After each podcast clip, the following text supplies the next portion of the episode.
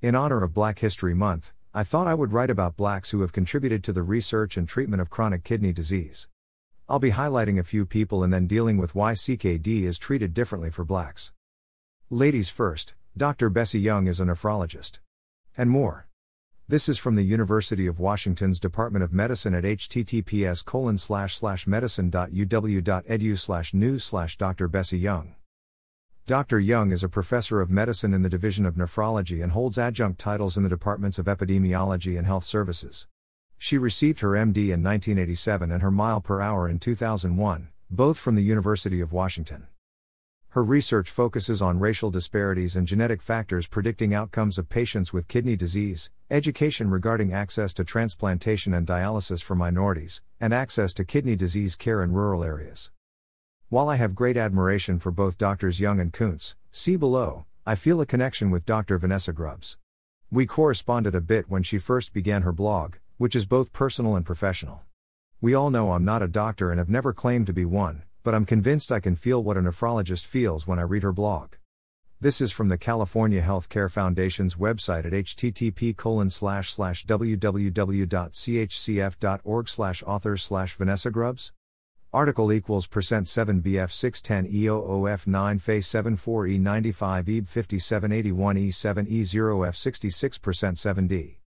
Dr. Grubbs is an assistant professor of medicine in the Division of Nephrology at the University of California, San Francisco, Zuckerberg San Francisco General Hospital, where she has maintained a clinical practice and clinical research program since 2009. Though most of her time is dedicated to research and patient care, her passion is creative nonfiction writing. She is working on her first book, and she blogs at thenephrologist.com. Her book, Hundreds of Interlaced Fingers, a kidney doctor's search for the perfect match will be available on Amazon.com this June. By the way, she donated a kidney to her husband when they were only dating. Samuel L. Kountz, MD, was another innovative contributor to nephrology from the black community. As blackpast.org tells us. In 1961, Kountz and Roy Cohn, another leading surgeon, performed the first successful kidney transplant between two people who were close relatives but not twins. Over the next decade, Kountz researched the process of kidney transplants on dogs. He discovered that monitoring blood flow into the new kidney and administering methylprednisolone to the patient after surgery allowed the body to accept the new organ. In 1966, Kountz joined the faculty at Stanford University Hospital and Medical School, and in 1967 he became the chief of the kidney transplant service at University of California at San Francisco, UCSF. There he worked with Folkert Belzer to create the Belzer kidney perfusion machine.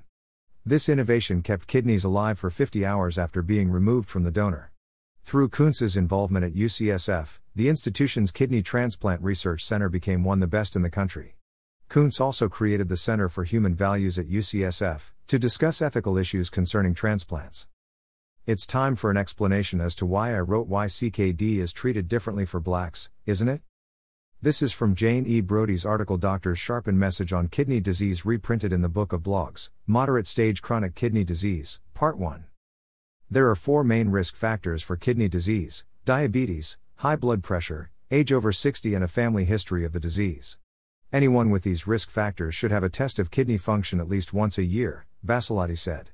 Me here, he was the National Kidney Foundation's chief medical officer at the time the article was written. Members of certain ethnic groups are also at higher than average risk blacks, Hispanics, Pacific Islanders, and Native Americans. This means physicians need to monitor blood pressure and diabetes more closely for blacks, as well as the other high risk groups. Why, you ask? This bit from What Is It and How Did I Get It? Early stage chronic kidney disease will explain about the blood pressure.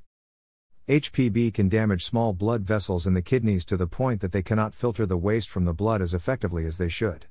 Nephrologists may prescribe HBP medication to prevent your CKD from getting worse since these medications reduce the amount of protein in your urine. Not too surprisingly, most CKD related deaths are caused by cardiovascular problems. As for diabetes, I turn to the book of blogs, Moderate Chronic Kidney Disease, Part 2, for this tidbit. According to diabetes.co.uk at http www.diabetes.co.uk slash how does diabetes affect the body.html, the kidneys are another organ that is a particular risk of damage as a result of diabetes and the risk is again increased by poorly controlled diabetes, high blood pressure and cholesterol. In addition, there is a gene more prevalent in blacks that can exacerbate their CKD. This discovery provides direct evidence that African Americans with established CKD and the APOL1 risk gene variant experience a faster decline in kidney function compared to their white counterparts, irrespective in most cases of what caused their kidney disease. Afshin Parsa, MD, a nephrologist at the University of Maryland School of Medicine in Baltimore and a CRIC study investigator. Dr. Parsa was referring to the study on APOL1 which was published in the New England Journal of Medicine. The following is from the National Kidney Foundation's fact sheet on blacks and CKD at https www.kidney.org slash news slash newsroom slash fact sheet African Americans and CKD. Blacks and African Americans suffer from kidney failure at a significantly higher rate than Caucasians, more than three times higher.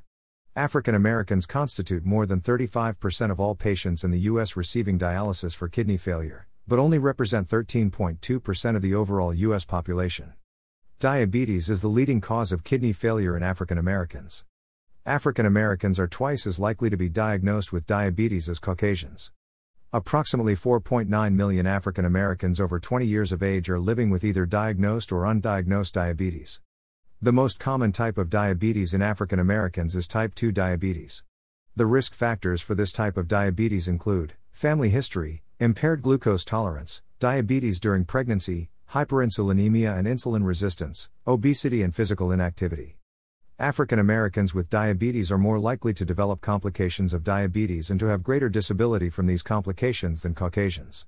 African Americans are also more likely to develop serious complications such as heart disease and strokes. High blood pressure is the second leading cause of kidney failure among African Americans, and remains the leading cause of death due to its link with heart attacks and strokes. Today's blog was a bit longer than usual to bring you this important information. We celebrate Black History Month and need to make our black family members, friends, and coworkers aware of their heightened risk so they can help prevent their own CKD. Until next week. Keep living your life.